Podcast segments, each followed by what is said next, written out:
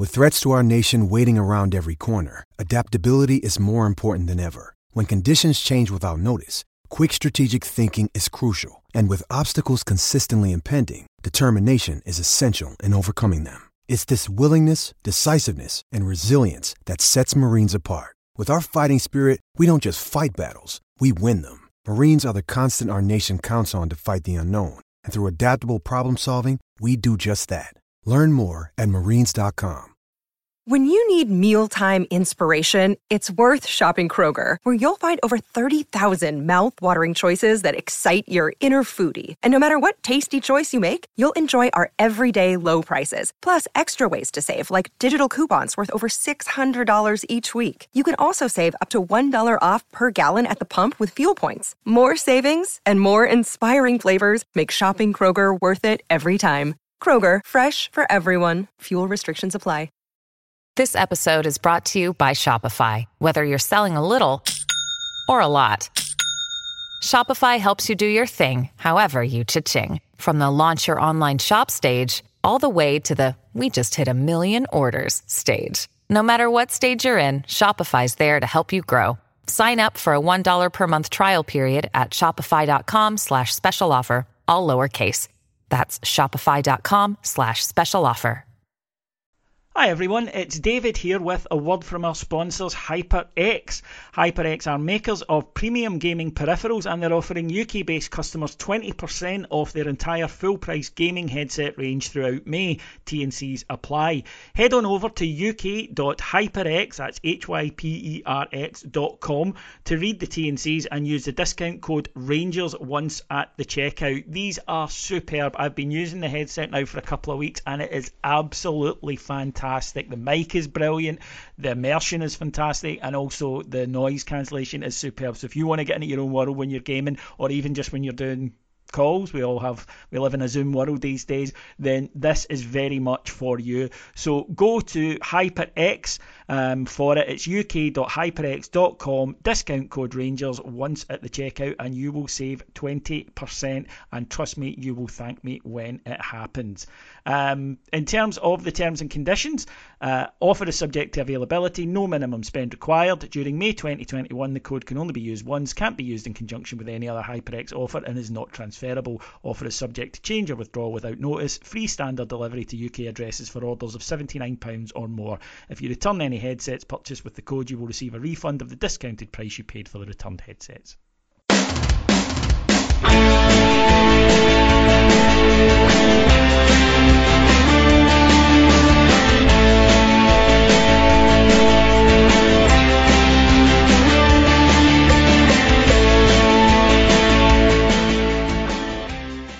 Hello, everyone. It's David here, and welcome to a brand new show here on the Heart and Hand Network, a show that I've been very much looking forward to doing, oh, for about three years.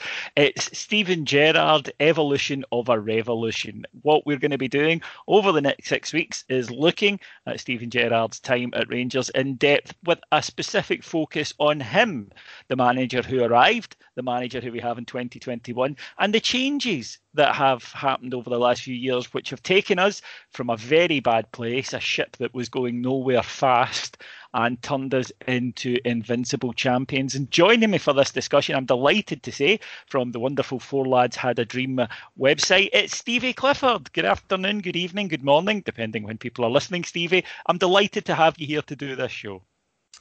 Hi, David. Yeah, delighted to be here as well. It's great to be able to talk about this from such a a great position, you know, as champions and look back through all his time here and really enjoy it and be able to relax and have some fun with it as well. Yeah, just to let people know what the structure of the show is going to be. This is specifically looking at the manager and his development. And by that, what we mean is things like his tactics, things like his transfer dealings, things like his dealings with the players, things like the media, all of that will be looked at and we'll go through it season by season.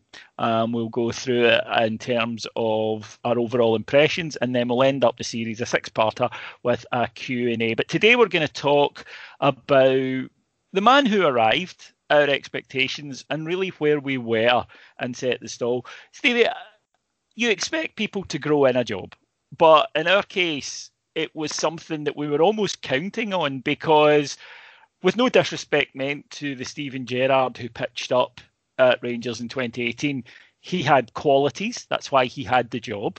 And we understood that. He was very impressive. We got that. He had this legendary playing career and he had this status in the world game. But cold truth was he had no top level coaching experience. He had been a coach a couple of years at Liverpool. And it is a different challenge being a manager to being a player, no matter how many dressing successful dressing rooms you'd been in. And although he'd been at one club, he'd been you know various Liverpool iterations. He'd been in a lot of successful dressing rooms. He's led a lot of successful dressing rooms. He had international experience, but it's it's a big challenge. And to start off at a club like Rangers takes that challenge and, and just puts it into the stratosphere, really. Well, it certainly does, and not only to to start at a club like Rangers, it's to start at a club like Rangers in the situation we are in at the time he arrived. If we journey back to him arriving, he's arriving basically at a time where, as a squad, we are very very weak. We're conceding goals like it's going out of fashion. We've basically come off the back of a season where we've conceded four or five to our nearest rivals. We've drawn then our last game of the season 5 5 at Easter Road. You know, so it's not like he's going into a unit that, that he that he can basically take a lot from either. He, he's he's got a couple that he can work with, but overall the squad really does need a big overhaul. On top of the fact that this is his first big challenge, but I've got to say, David, I never thought that, you know, on his arrival, it never worried me his lack of experience. And as soon as his first press conference came and he uttered the magic words, let's go, I think he had everybody on hooks then. Yeah, he most certainly did. But let's go back then to, to season 2017 2018. It, it seems a little, a bit of an oversight to, to take a random point in, or a specific point rather, in the few seasons before that because it had been such a mess, and obviously it all feeds back to 2011 Whyte takeover, etc. Uh, Walter stepping down, and, and everything sort of spirals downwards from there. But we had got back into the Premier League, uh, which was a staging point, but no, no more than that. You know, nobody was was fooled that that was the journey complete. And I think very quickly we realise in Warburton's first season, uh, first season, just how far off the pace we are. It's a good Celtic team, we can't deny that. Brendan Rodgers' first season, and Rangers are very much off the pace under Warburton. He leaves, of course, in the February of that season, and I don't think a lot of tears, Stephen, when he left because. I think there was this feeling which persists. Uh, I think we've we've all probably kept one eye on the career of Mark Warburton since, and it's the same thing. He has some real coaching ability, and it would be unfair to say that he doesn't, but he has flaws defensively in particular that he never ever seems to rectify. Not only that, that he never even seems to attempt to rectify. It's been the same. He went to Nottingham Forest, didn't last there. He's at QPR, um, where he has done reasonably well. But again, you speak, you look at their fans forums, and it's we had all the ball and lost one nil to set piece. You know, it, it's common things that we in Forest fans can identify. When he left, did you think it was his time, or were you disappointed? No, I wasn't disappointed. I think, to be honest, I would have been thinking that it was his time. I remember David. He left shortly after a real thrashing at Tynecastle, if memory serves me correct. I think we got beat four four one possibly. Yes. And it was the same stuff goals at back post, goals at set pieces. And I think a lot of us by that point were getting a bit fed up of it. Looking back overall on, on Warburton's kind of spell with us, I think, you know, the first six, seven, eight months we had a really good time in terms of performances were good. The feel good factor was back. Ibrox was full again, you know, good people in charge of the club. Everything felt like it was going in the direction it should and then it started to unravel slightly in terms of goals we were losing. I remember we lost to, I think we lost to Falkirk, and we were 2 0 up and, and got beat 3 2. Yeah. And and people started to, to point out flaws there that, that never got rectified. And by the time that we actually went up, we had had the Scottish Cup final as well, which we had blown. with with ten minutes left. You know that was I think a typical Warburton thing. Whereas, you know, two one up with ten minutes left, dead on our feet, we're still trying to attack, and there there didn't seem to be any any kind of change of philosophy or anything. It was it was one way, and I think that people when he didn't adapt, I think that people very quickly began to get murmurs and, and discontent from that. So when it came to him actually leaving, I don't remember there being a, a great sense of loss or a, or a sense of disappointment surrounding it. Certainly not. Myself personally, I would have liked to have I would have liked to have seen him adapt because he was a likable guy, David. I liked him. Yeah. I thought he spoke well. I thought he carried himself well. And even now, I don't have anything kind of bad to say about Mark Warburton, other than you know on the pitch it didn't go the way we wanted it to go. But at the time he left, it was definitely it was definitely a, a kind of a mutual parting. I think that's yeah. fair to say from from everybody. But what happened next was was certainly not what we had planned. No. Um, on Warburton, the, the Hearts game you mentioned, the reason I, I felt it was such a perfect bookend was that we'd been to Tynecastle earlier that season, lost 2 0, and he'd said afterwards, as he tended to do, we'll learn from it, we'll go again. Well, then we go back to Tynecastle later in the season. Uh, and if anything, we're worse, but it's, as you said, the same mistakes. And I thought if you wanted a perfect illustration of why this isn't going to work, it's that. Because there you go, you know, you, you tell us that you know what's wrong and you'll fix it. Here's the same team, the same circumstance, and the problems are worse. They're not getting better. So, yeah, I was I was ready for him to go. Graham Murty stepped in uh, in temporary charge and did okay uh, in his, his spell. More on him later. But after that came how how how to put this came an appointment that I genuinely think in years to come when the younger generation who are just reading up on this uh, sit down and they'll say to us, "So what was all this about?" And I'm not sure we'll have an answer. Uh, I, am a bit of a football geek. Uh, I know a lot of the listeners are football geeks, and generally speaking, I might not know a lot about uh, a football figure. But even if it's just from Champ Manager or Football Manager as it is now, even if it's just from reading World Soccer or whatever, I've generally heard of people, Stevie. I've you know, I might not know them inside out, but generally speaking, I know the name at least and a little bit of background and maybe the clubs that have been at. I had no idea who Pedro Caixinha was when he was mentioned for the job at first. Uh, I was told by someone uh, who must have had some inside knowledge get get some money on this guy, and I think he was sixteen to one at the time, and that was because he'd come in quite quite dramatically that day, and I'm really Pedro, who's he? And I had to Google him, and I'm not sure for Rangers that's ever really a good thing.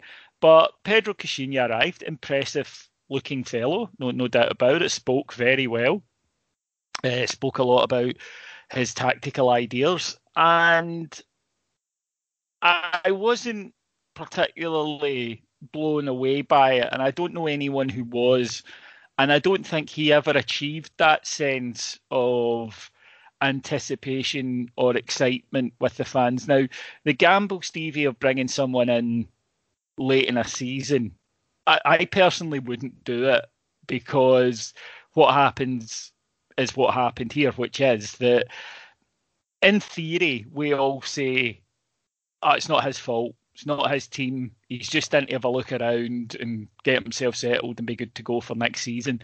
But when you get cuffed five one at home by by Celtic, then some of that mud does stick on the new guy, no matter what anyone says. And what it means is if they get off to a bad start the following season, which he did disastrously in Luxembourg, then fans who never really wanted him anyway, so there's no attachment there.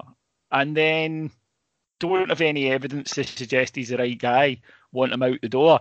And although it would take another few months, from that day in Luxembourg, I thought he's dead man walking. I actually thought it was a lot sooner than that. I've never heard a reaction at Ibrox for his first game of what he did at half time. And if we journey back to that when we were 1 0 down against Motherwell and he and he subbed off half the defence, he left Jon Toral. if you remember him, he was at oh, centre yeah. back. Um, I think Halloran was at fullback. I think Halloran at right back. Um, Lee Wallace was at centre back. I think next to Toro, and then Halliday at the other side. And we just it was uh, I mean we did manage actually to draw that game. Pretty sure that um, Joey Garner equalised.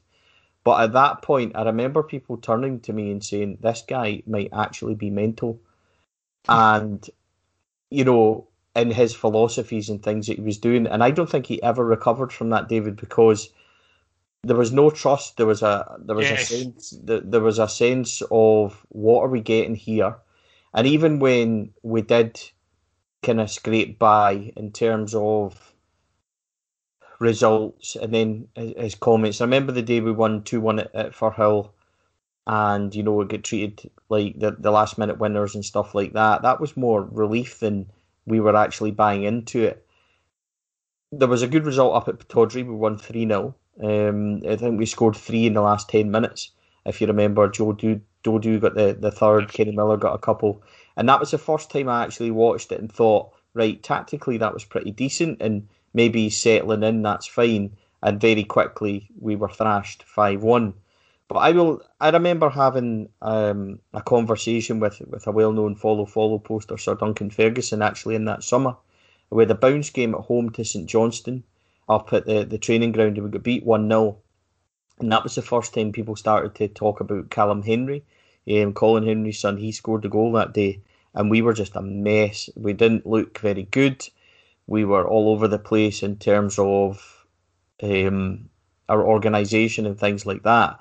And I said we either wait three months and sack this guy, or we cut our losses and sack him now. There was never any time where I fully believed that he was going to turn it round. And as soon as that happened, as you said out in Luxembourg, I think for everyone, David, that that was it. It was only a matter of of time. There was never any shoots of recovery. There was never any. There was never anything to believe in, you know. And and the more he spoke, and the and the more that he kind of lined us up and organised us and everything else. It just it just wasn't happening. Thankfully, though, I will say that the board didn't prolong it, you know, longer than it needed to be. October twenty sixth, it happened, and I remember because it was my birthday the, the day after, and um, he was out the door. So I'm thankful that they immediately corrected the the mistake. But um, not a good appointment, David. It, you know, I'm, I'm all for left field and things like that, but to me, he was a salesman who spoke a good game, but there was nothing to back up. Yeah, I, have mentioned this before, but we had uh, Clint Hill uh, on for an interview, and, and, what Clint Hill said is he would show us his ideas of how he wanted us to play, but it wasn't realistic for Rangers to play that way because he was showing us clips from his sides in Qatar, and he said, "Well, it's 50 degree heat in Qatar, so obviously there's a physical impediment to 100 mile an hour football." And he said, "We're all looking at each other saying we don't get this time on the ball." Because we're Rangers, you know, as soon as one of us gets the ball, there's three or four guys zooming in to kick us um, he, and I think that a bit like Paul Le Guen, he just didn't get it at all. And the idea that you can come in and graft your football and not be aware of the the unique challenges of Scottish football, I just don't think. I think anyone coming in with that idea will come a cropper. I mean, yeah, you can get your blend your blend of football in, but blend is the word. You've got to be aware of the circumstances, and I don't think he ever was. Uh, so he goes, uh, and then Graham Murty comes in for another caretaker spell. Rangers have uh, what would turn out to be a, a, a, pretty strange six weeks. Number of people linked. Alex McLeish was strongly linked for a comeback, you'll remember, during this period. But eventually. Yeah, yeah. Sorry, I was going to mention on the Alex McLeish thing, actually, if you remember, the bookmakers stopped taking bets he was, you know, I think there was a day where more or less we had that news that he was coming. Mm. So obviously we know that bookmakers don't don't really yeah, um, you know what am I trying to say? That, that you know they can. It's a sm- it's a small market, yeah, and it, yeah, it, it because any sort of amount. But no, I mean he was he was seriously quoted. It wasn't it wasn't just idle speculation. Um, and Derek McInnes seemed to be sort of hovering in the background, and eventually, after six weeks, the board decide they will go for Derek McInnes, um, which did lead to suspicions at best that he, he was the the backup option. That if they had a look around, couldn't find anybody better, then they would go for him. And humiliatingly, there's no point denying it. Um, at the last minute, he backs out. Rangers are left looking rather stupid, and he stays with Aberdeen. And it just felt like that weekend they, they said that Graham Murty would then have it to the end of the season. We went to Kilmarnock, uh, took the lead through Declan John, ended up losing 2 1 uh, to a Kris Boyd goal. And you just thought, when is this going to end? I mean, we are reeling from one disaster to another. Murty starts well. Uh, has a is trusted with a few signings in January, and they, they all seem initially to to start off quite well. You remember Sean Goss was one, Russell Martin, who on paper seemed a, a sensible one. Greg Docherty arrived, uh, Sean Goss, and there's actually a wee upturn in form. I think it's you know it has to be that does have to be remembered. There is a little upturn in form at this point, and things seem to be to be moving in the right direction. And Murty kind of does look like he knows what he's doing. But then, my goodness, when the wheels came off, they went shooting off. Rangers lose 3 2 at home to Celtic uh, in a match that pretty much ensures that Celtic will go on and win the title. Um, it's two each when Celtic are. Uh, Rangers take the lead twice. It's two each and playing really well, to be fair. But then defensive errors. Uh, off goes uh, a Celtic have Sim, uh, Simunovic sent off. They're down to 10 men.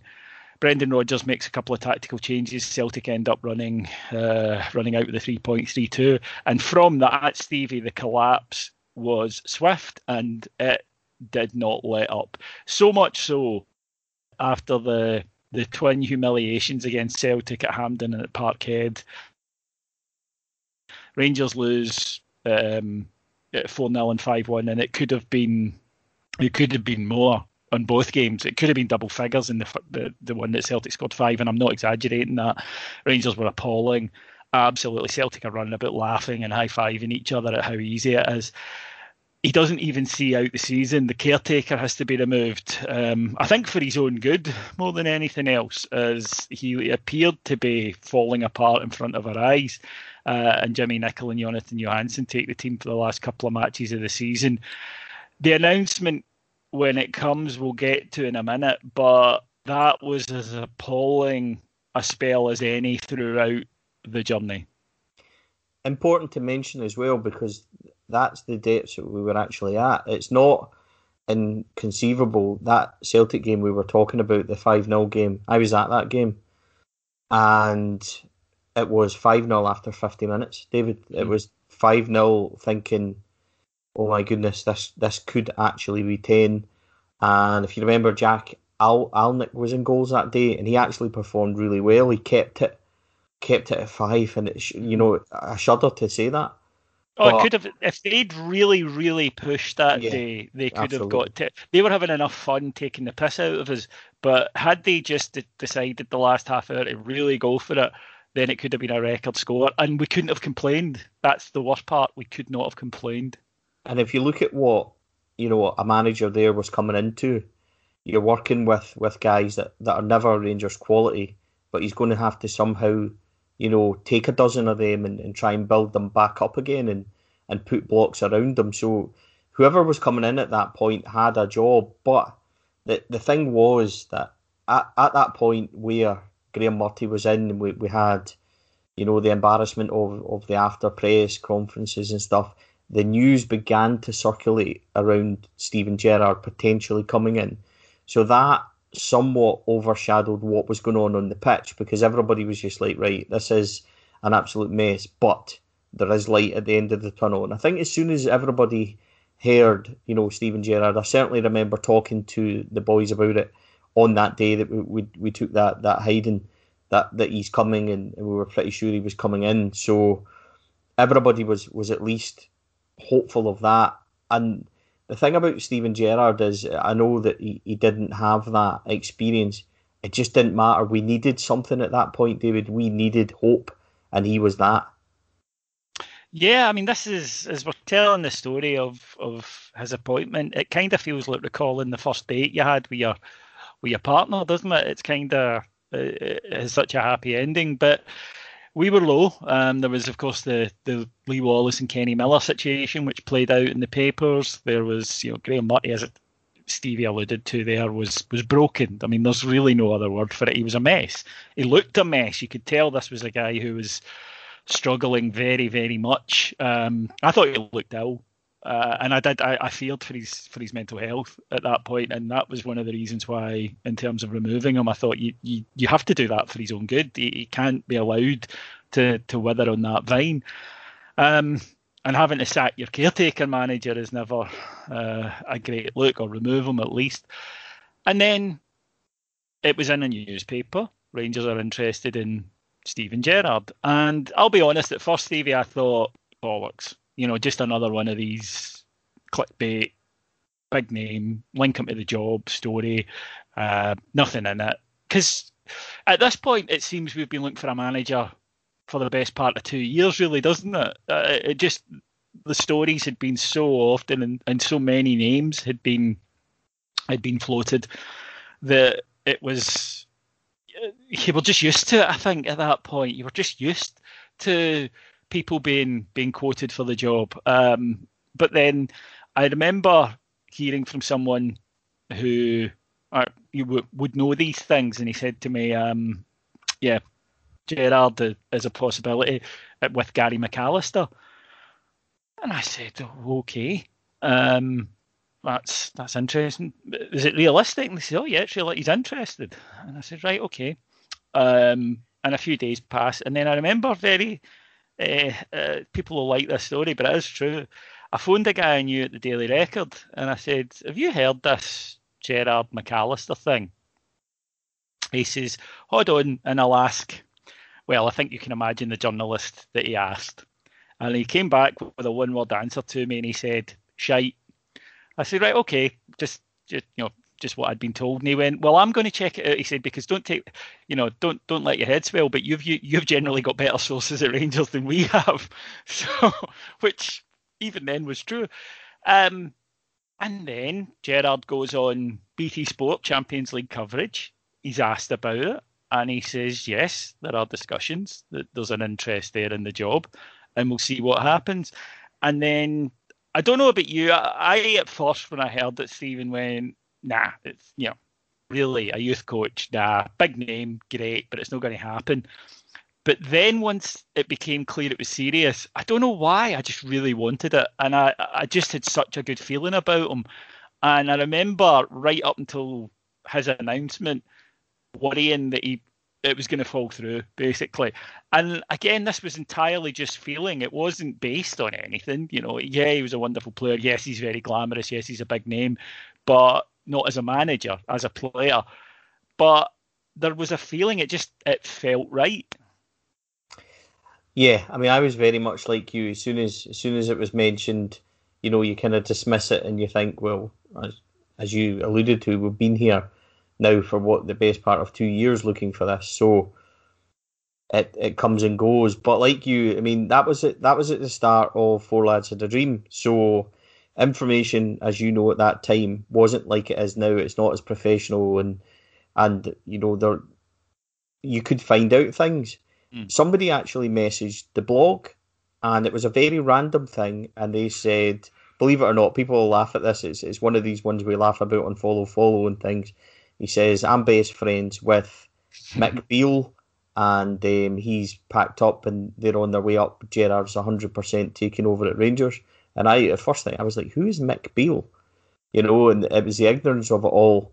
Went and looked it up and things, and then obviously spoke to to Chris and, and people that I knew in the media at that point, and it, it then grew arms and legs. And I don't know if you remember, just before um, Steven went on the, the Champions League show during the week, Mark Guidi had put it out on the on the Sunday night that he was coming and then there was there was confusion that that he might have been coming as assistant manager, and then obviously it, it kind of firmed up and he, he spoke about it. But it's like you, as soon as as soon as it became a possibility, I wanted it to happen, and he just it, it was it was that thing that I needed to believe in, David. I needed something at that point.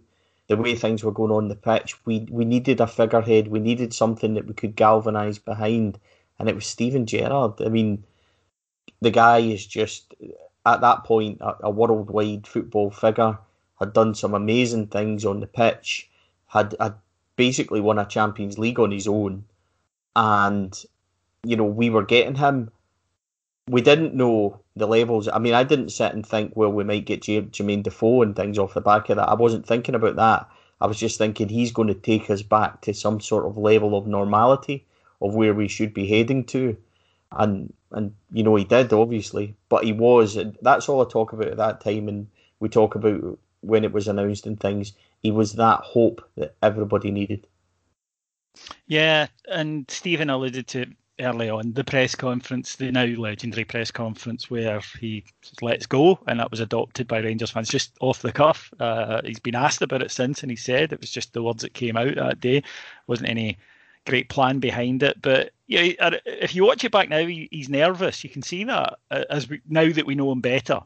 Um, you can see that he's nervous, but he goes out and there's eight thousand bears there, and he, he couldn't believe it. He said that himself, and he got a little bit giddy with it, but immediately he announces his backroom team, and it is impressive. It's Gary McAllister, who, as well as being very respected figure in the game, former Leeds United manager, had the spell as uh, Aston Villa assistant manager, great experience for that level.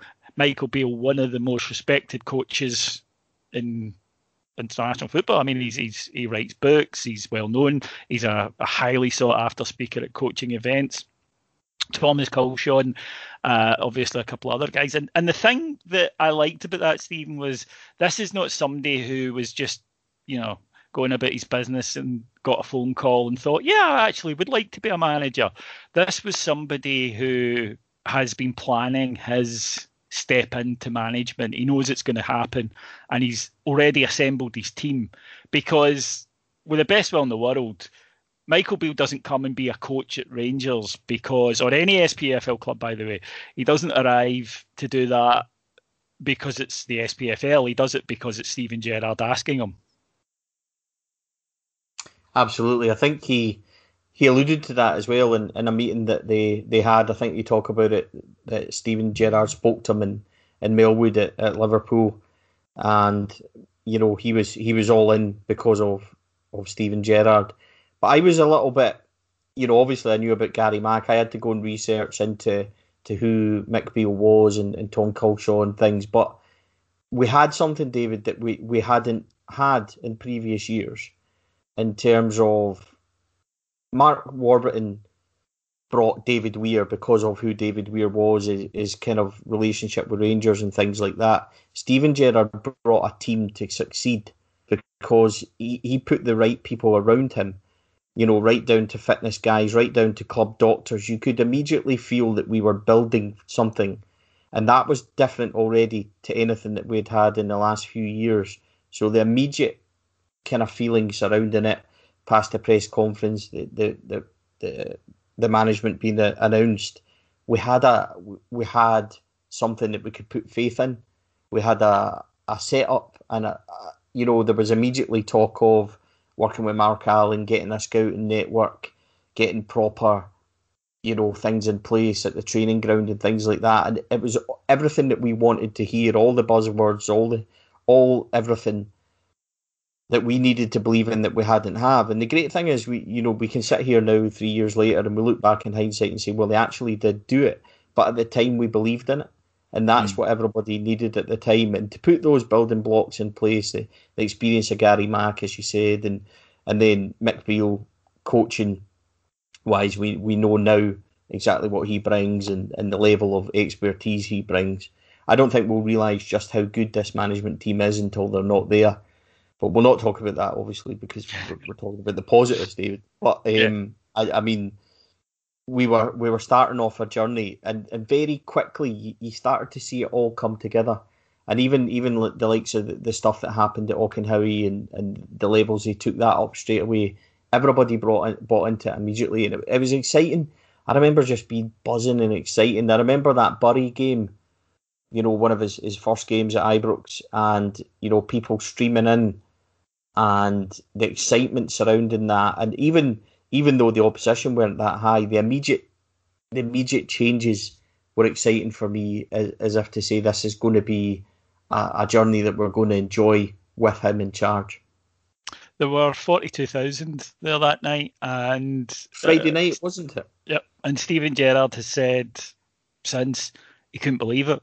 You know, he genuinely could not believe it, and he'd heard this story about how Alex Ferguson at one of his his early Man United games sort of looked round at the place and the amount of fans, and he went, "Big club this," and it it was almost like he knew about it, but he had to see it to sort of believe it. And Gerrard said for him, it was that Bury game of all matches where he's like, "Good lord, there's there's forty thousand people here to see us play." You know, as you say, Bury, and he he was staggered by it. Um, and then we go into his first summer now. Complete squad rebuild was needed. Um, the the previous squad was was nowhere near good enough for what we needed to be. A lot of players were shipped out, uh, and a lot of players came in. If you want a full breakdown of, of who left and who came in, then please go and listen on the Heart and Hand Network to our show Through the Windows, um, which covers every arrival and uh, every departure at Rangers since 1990. But when he arrived, Stephen, I heard this, you heard this, um, and we've communicated it to the, the supporters, so it's not us going, look how ITK we are. This is something that, that we have discussed. That when he was discussing with Mark Allen about his rebuild, the, the key players he'd identified from watching Rangers previously, and he'd been up, of course, at that 3 2 game, but the guys he identified as being important that he felt he would be building around were James Tavernier and Alfredo Morelos. I don't think that's a huge surprise to anyone to hear that.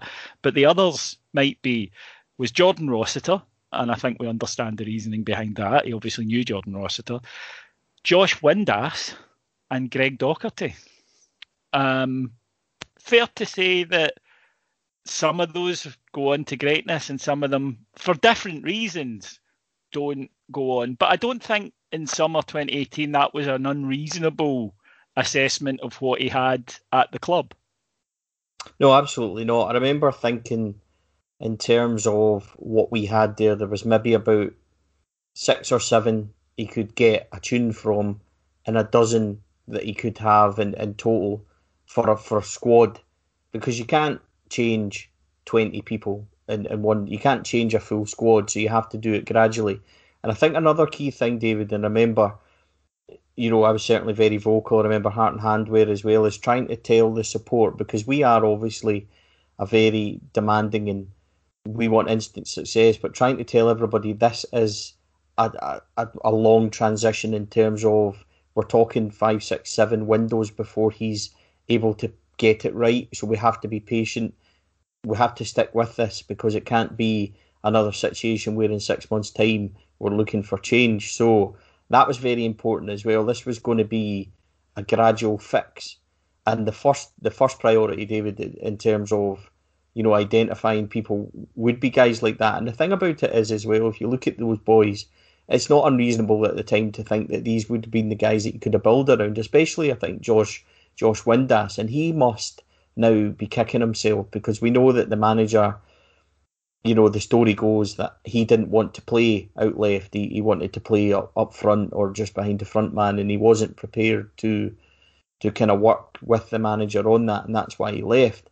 But I just think he must be looking at it right now. I think that the manager, you know, our coaching staff, they could have improved him and really taken him on. And no disrespect to where he is now, but he's, he's now at Wigan and he's not going to reach these heights again. And we could have given him that platform. And I, I happen to think he was quite a handy player. He, he certainly had a finish, he had the pace. So I've no doubts that if he had allowed it, he could have flourished there. So the ones that did stay and prepared to work with, with Gerrard, you know, James Tavernier, Alfredo Morelos, Ryan Jack, look at the improvement in them now. So it's not unreasonable to, to, to have earmarked them as, as being the ones to work with. But everybody knew, David, I think everybody knew at that point that defence was was the big job. We have to get defenders in that can head and, and clear the ball and and defend. So that was that was job one. And you look at the boys that he, he did immediately bring in; they're still more or less the mainstays now. Mm, well, on that, you know, Alan McGregor and Scott Arfield arrived. Two, I thought no brainers, and I think they've proven to be, you know, just wonderful signings. On free transfers, you absolutely have to have to snap guys up like that, and especially the situation we were in then. The big money really that gets spent, you're absolutely right, is Connor Goldson and Niko Katic in that first window. They're they're where the investment goes, and then later that window, Borna Barisic comes in as well. Um, and that's that's the chunk of the the spend. A lot of the other stuff is done with loans or bringing in guys that you knew, like Jon Flanagan. One of the interesting things, and this is where when we're speaking about evolution and things and changes, uh, that summer he brings in, of course, Ovie Ejaria and Ryan Kent, players that he knows from Liverpool. So I think all managers do this. Um, that they like to bring in guys they know. Even you know super experienced managers will go back to an old club and bring in a trusted lieutenant or a, a player that yeah I know I can work with him. Uh, he also brought in Joe Worrall, of course, who was a player that he, he spotted uh, in his time in England. But over the years, then this uh, uh bringing in players, particularly on loan, of academy players from England has stopped. Now, Rangers will still bring in academy player, Calvin Bassey, for one, but they bring him in permanently. It's not just to bring him in for a year uh, to, to help out. Now, I wonder if this is twofold, Stephen. And the first part of this is this change is one, we've got more money. So obviously you can shop at a higher end of the market. And there's no doubt that being able to go and bring in guys like you mentioned Defoe, but I would also argue Hagi, Cedric Itten as your backup players means that you've got a better quality, so you don't need to go and bring in academy players for England. But I also wonder if there was that realization that you know Ryan Kent was an outstanding success and that's brilliant, but the others didn't really work out. That at Rangers, it was almost like putting a plaster on, and it, that'll do just now, but eventually we're going to need to fix it properly. That these yeah, guys, yeah, they, they, they can't, you know, it, they can't succeed really uh, at Rangers simply because the pressure's too much, and they're just not up to it at that age. Um, and the reliance on that was maybe more due to circumstance than any any great long term plan. I agree with that. I think that at that point as well, we had so much to fix, David, that it couldn't all be done at once. But there was things that we needed to just put in place as as building blocks in terms of getting to the next stage. So, in order to get to Joe Aribo, we had to have Ovie Ejaria, and that's not a, a you know a slight on Ovie or a, or a discredit, but uh, they're very similar players. But when you look at in terms of Joe Aribo having the mentality and the character to succeed.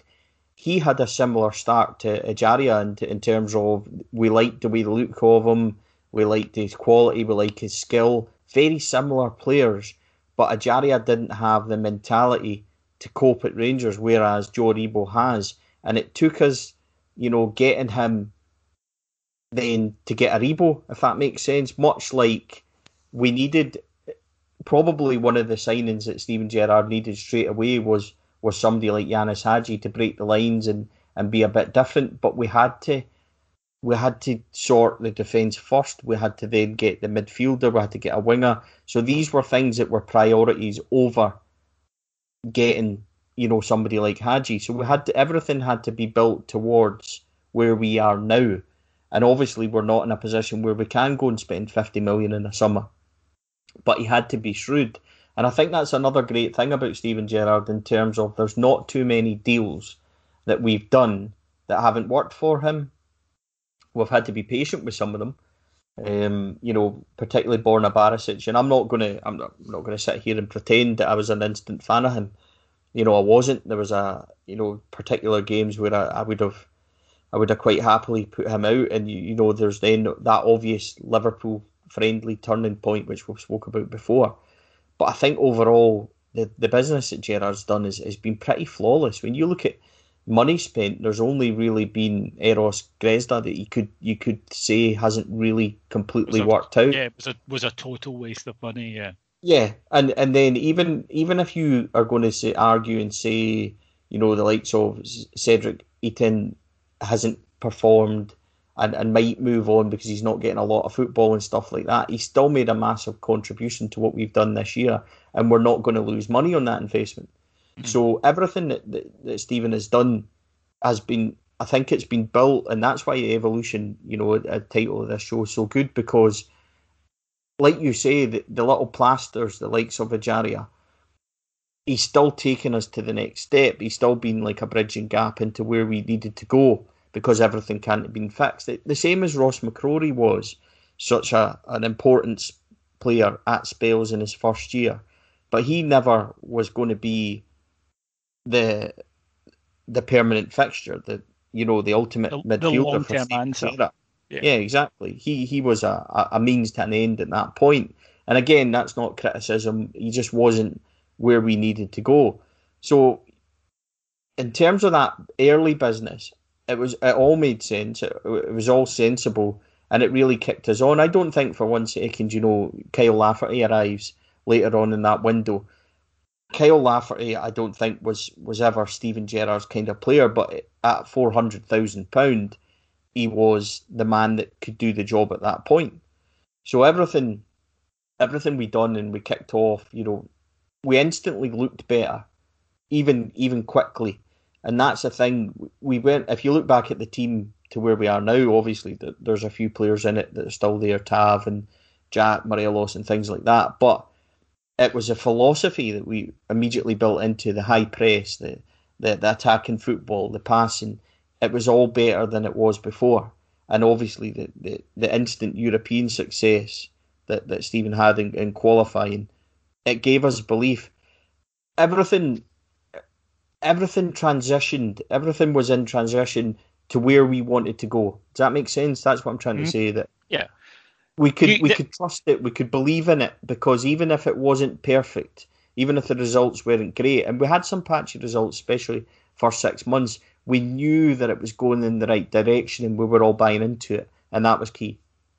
Oh, we'll come to that next week. Don't worry. Uh, we'll come to, to that first season, and as you say, some great results and some poor ones. But uh, yeah, I think you're right when you say that uh, he always struck you as having an overall philosophy, but more importantly, we'd had philosophy managers a strategy.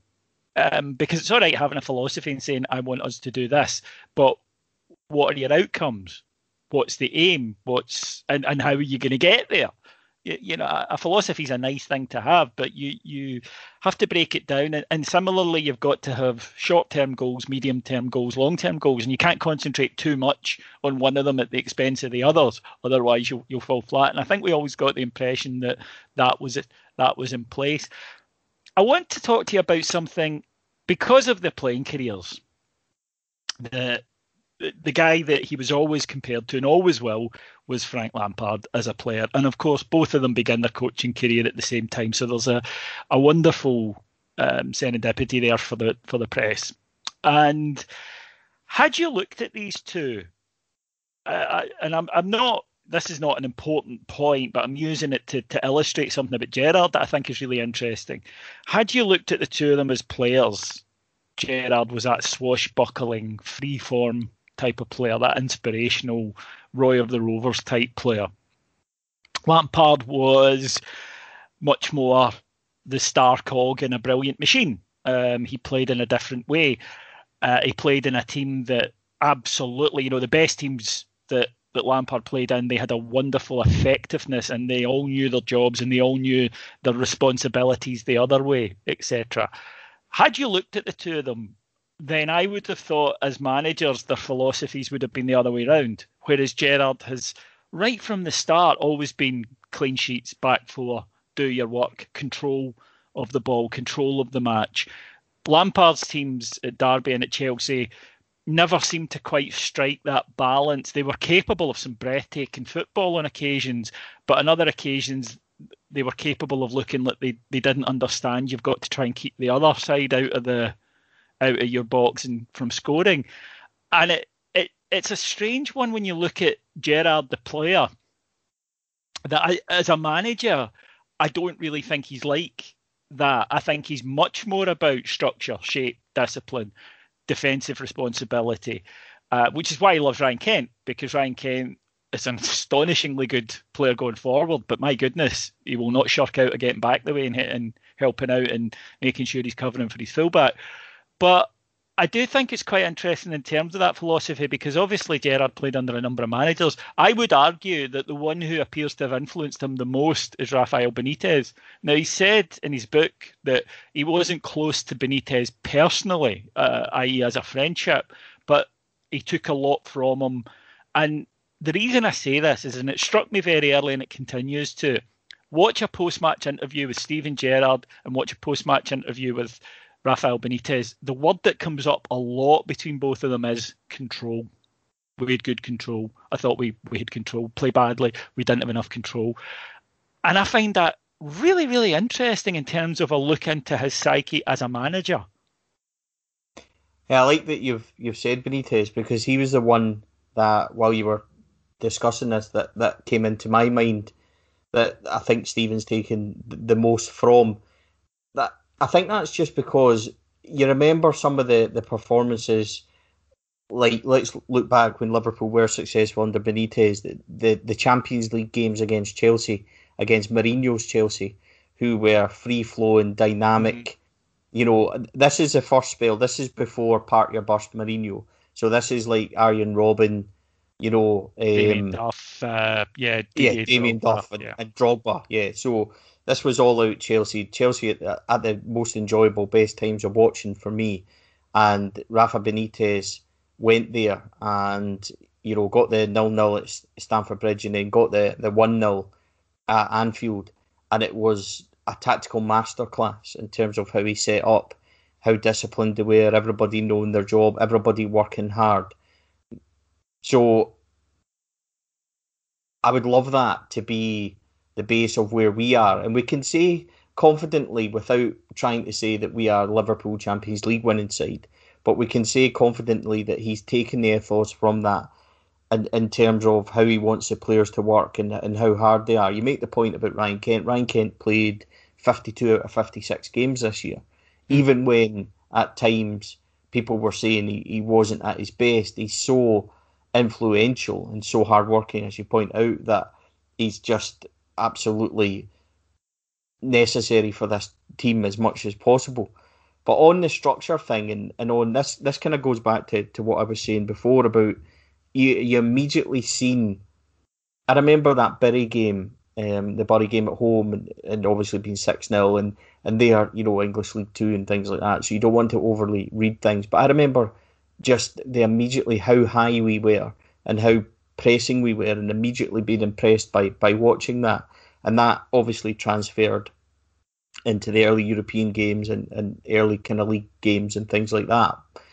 But it was that structure that he's he's obviously taken. He's obviously we know now, and you've spoken to him, and I've spoken to him a couple of times that he's he's a highly intelligent guy, and he commands that respect from from everybody. Just when you're in the room, he has an aura of of, of status if that kind of the same kind of status that Walter had, if Dick yeah, Advocaat had, very similar. Kind of, he oh, has he, that, has that presence. Yeah, he walks into a room, and okay, he's very famous, but you get, you know, there are just certain people that when they walk into a room, you notice their arrival, and I think he's he's like that. He has that. I don't think you can quantify it or identify specifically what it is, but you know it when you see it. Walter Walter has it. Um, Souness has it. Uh, he has it. Dave King has it. You know, it, it's just a presence. Yeah, absolutely. And I think that when that comes to speaking to the players in the dressing room and players wanting to come and play for Steven Gerrard, I think that that will transfer onto us onto the park also, because you get a guy like like Ryan Kent who I think is a perfect, you know, perfect one to speak about in terms of Ryan Kent comes as a an attacking winger who traditionally maybe doesn't put in as much effort going backwards, but he is bought into everything. He's bought into the philosophy. He's bought into Rangers. He's brought into the team, and this is a guy that you know doesn't need to hate our biggest rivals, but he does because he buys into everything, and that to me is the effect of of Gerrard, the dressing room, the right environment, everything like that from him is transferred onto the team. You can just I'm maybe not coming across as well. I'm trying to explain it, but it, it's difficult to explain, David, because we've seen it, right? We, you know, we've been supporting Rangers, you know, 30, 40 years, going to games and things like that. And sometimes you can have the best people on on the on the touchline, but it doesn't transfer onto the team. But everything that I see in the team now, and even early, they were buying into it. Everyone bought into to Steven Gerrard. Everyone bought into what he was trying to do. And when you talk about the Lampard kind of situation, you look at Lampard at Chelsea, it didn't seem like people were buying into that at all. Because how many times did we speak to each other after games and say, they're just not organised, there doesn't look to be a philosophy. Whereas even when we haven't been good, and even when we haven't performed, not this season, but if you look at previous years when things didn't go our way, you can always see what we're trying to do. And I think that that has come from Steven Gerrard being very early on having a lot of trust in guys like Michael Beale, Tom Culshaw, Gary McAllister doing the doing the training and him overseeing everything. But they've they've at times how many times did we say they've not really went from four three three and things like that? But in reality, they have slightly made tweaks here and there, but they've always kept to their philosophy. They've always kept to what they believed in, and eventually knowing that it would bring us to where we are now. But that level of of patience and the level of trust in their own self and ability has transferred onto the team as well. And that's why we can see, you know, everything kind of grown to, to where it was now. Because although we'll cover it, what we've done this season has been phenomenal in terms of being unbeaten invincible and everything else. But it's taken a three year evolution to get there for these players to grow. And that's down, I mean, how much trust has Gerrard put in the likes of Connor Goldson, but they've also put trust in the management as well, which I think goes back to what you're saying.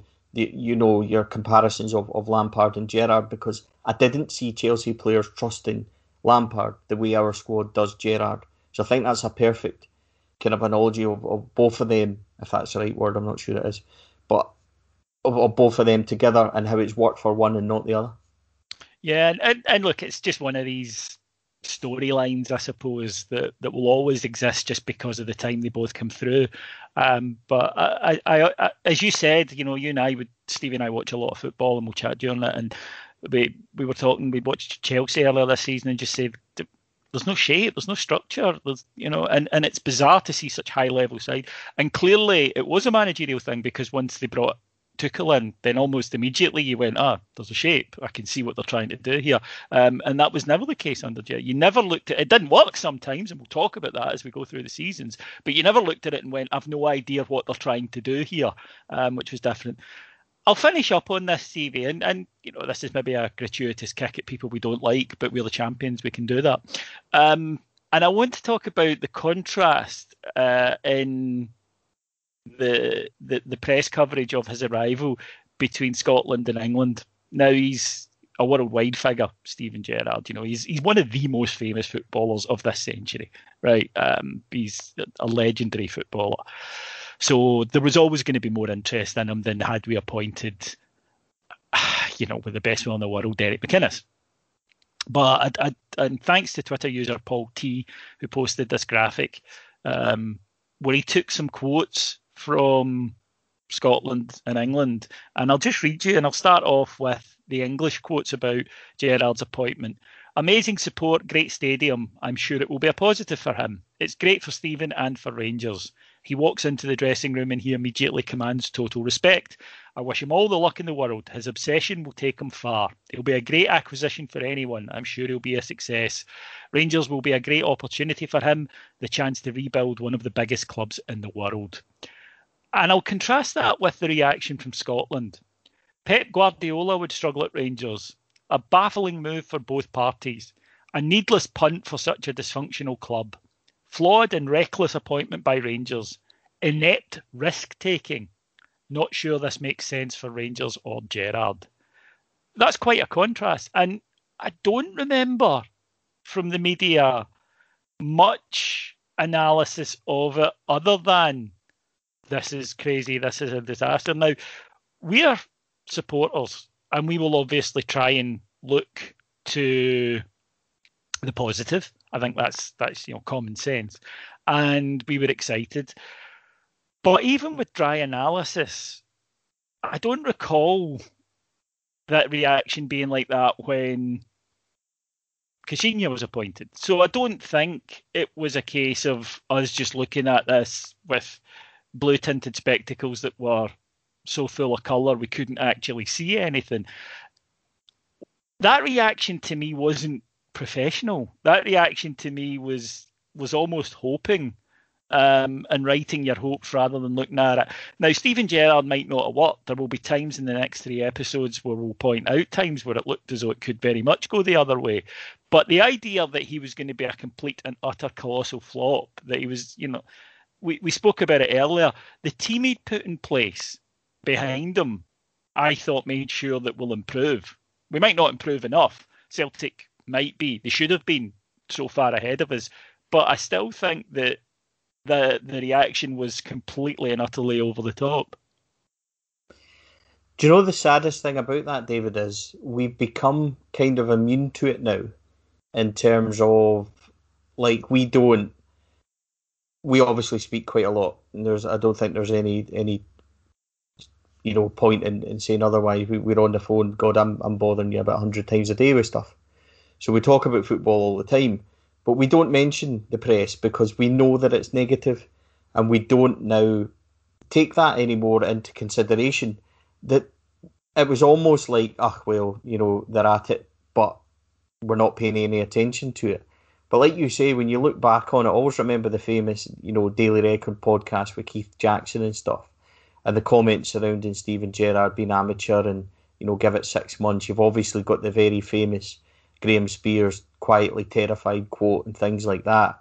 There was never any respect for Steven Gerrard coming in as being a, a, a worldwide football figure who had studied at, at, Liverpool, you know, at academy stages and, and learned a, bit of his trade and was surrounding himself with, with a good management team. There was never any balance in that. And I would never have any issue in, in balanced journalism saying, you know, Steven Gerrard is a risk, but let's look at what he's done. Let's look at the team he's, he's got in place. It's really exciting to watch, and let's see how it turns out.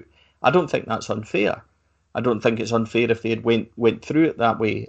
But no, the excitement, the excitement we got in England, I remember it being, you know, BBC Ten, you know, Big Ben strikes, and one of the the, the top moments on it was Steven Gerrard at Rangers. And if you look at the clips now that people do you know, of us winning the league and stuff. There's loads of English press coverage in Sky Sports, and even the excitement, David, of Gary Lineker and, and stuff, and that, and you know, are you going to be a lone ranger and stuff like that? They look genuinely excited.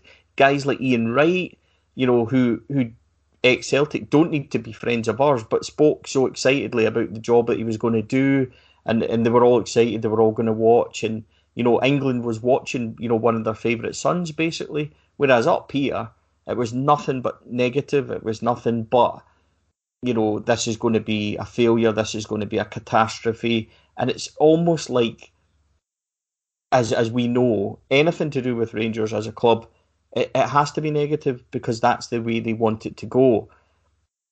But it was never ever going to be like that for me. It was never ever going to be a disaster. Even if it didn't work out, I was still 100% sure that Steven Gerrard would take us on the right direction.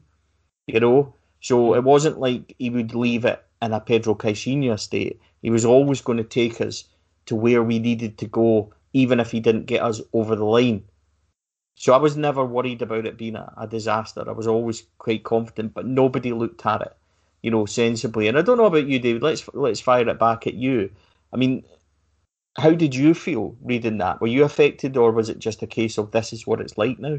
Yeah, no, I did exactly that. I agree. It, it bounces off. Um, and again, what Rangers did, which was just note the comments and think, okay, every dog has its day.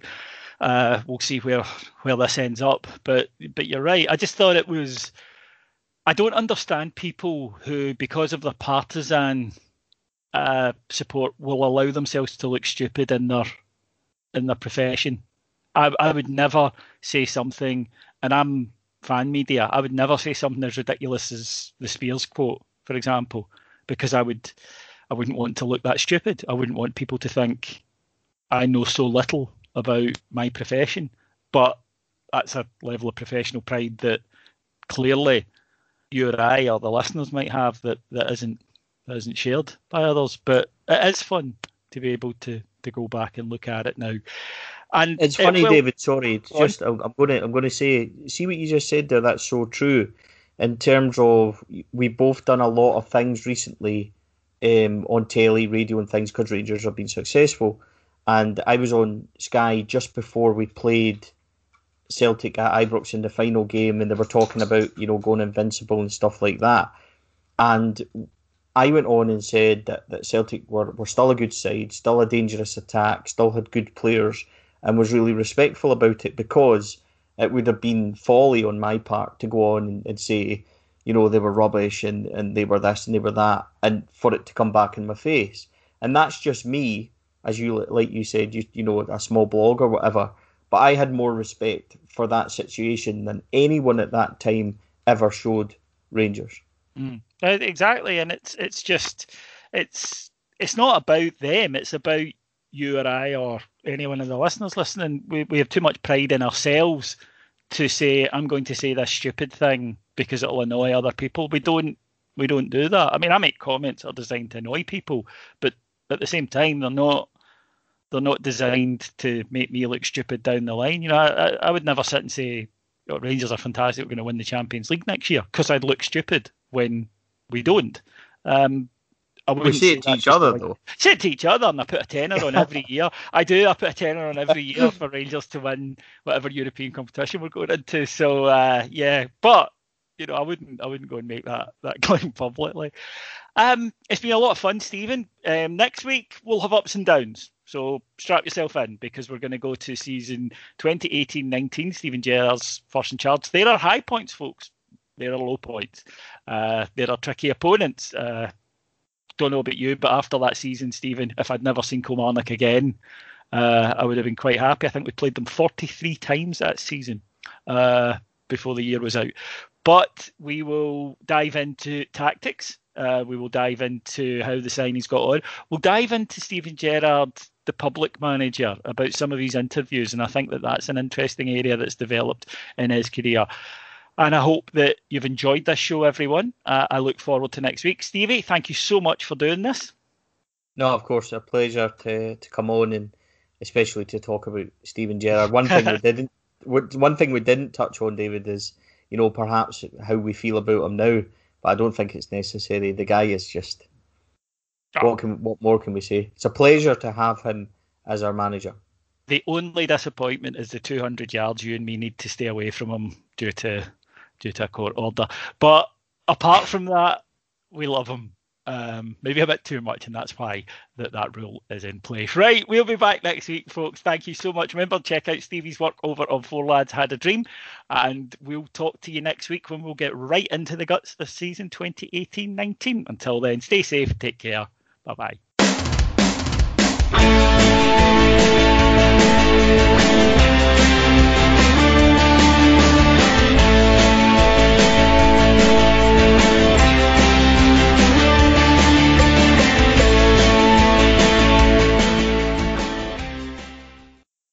Sports Social Podcast Network. Okay, round two. Name something that's not boring. Laundry? Ooh, a book club. Computer solitaire, huh? Ah, oh, sorry, we were looking for Chumba Casino. That's right. ChumbaCasino.com has over 100 casino style games. Join today and play for free for your chance to redeem some serious prizes. ChumbaCasino.com. No purchase necessary. Full prohibited by law. 18 plus terms and conditions apply. See website for details.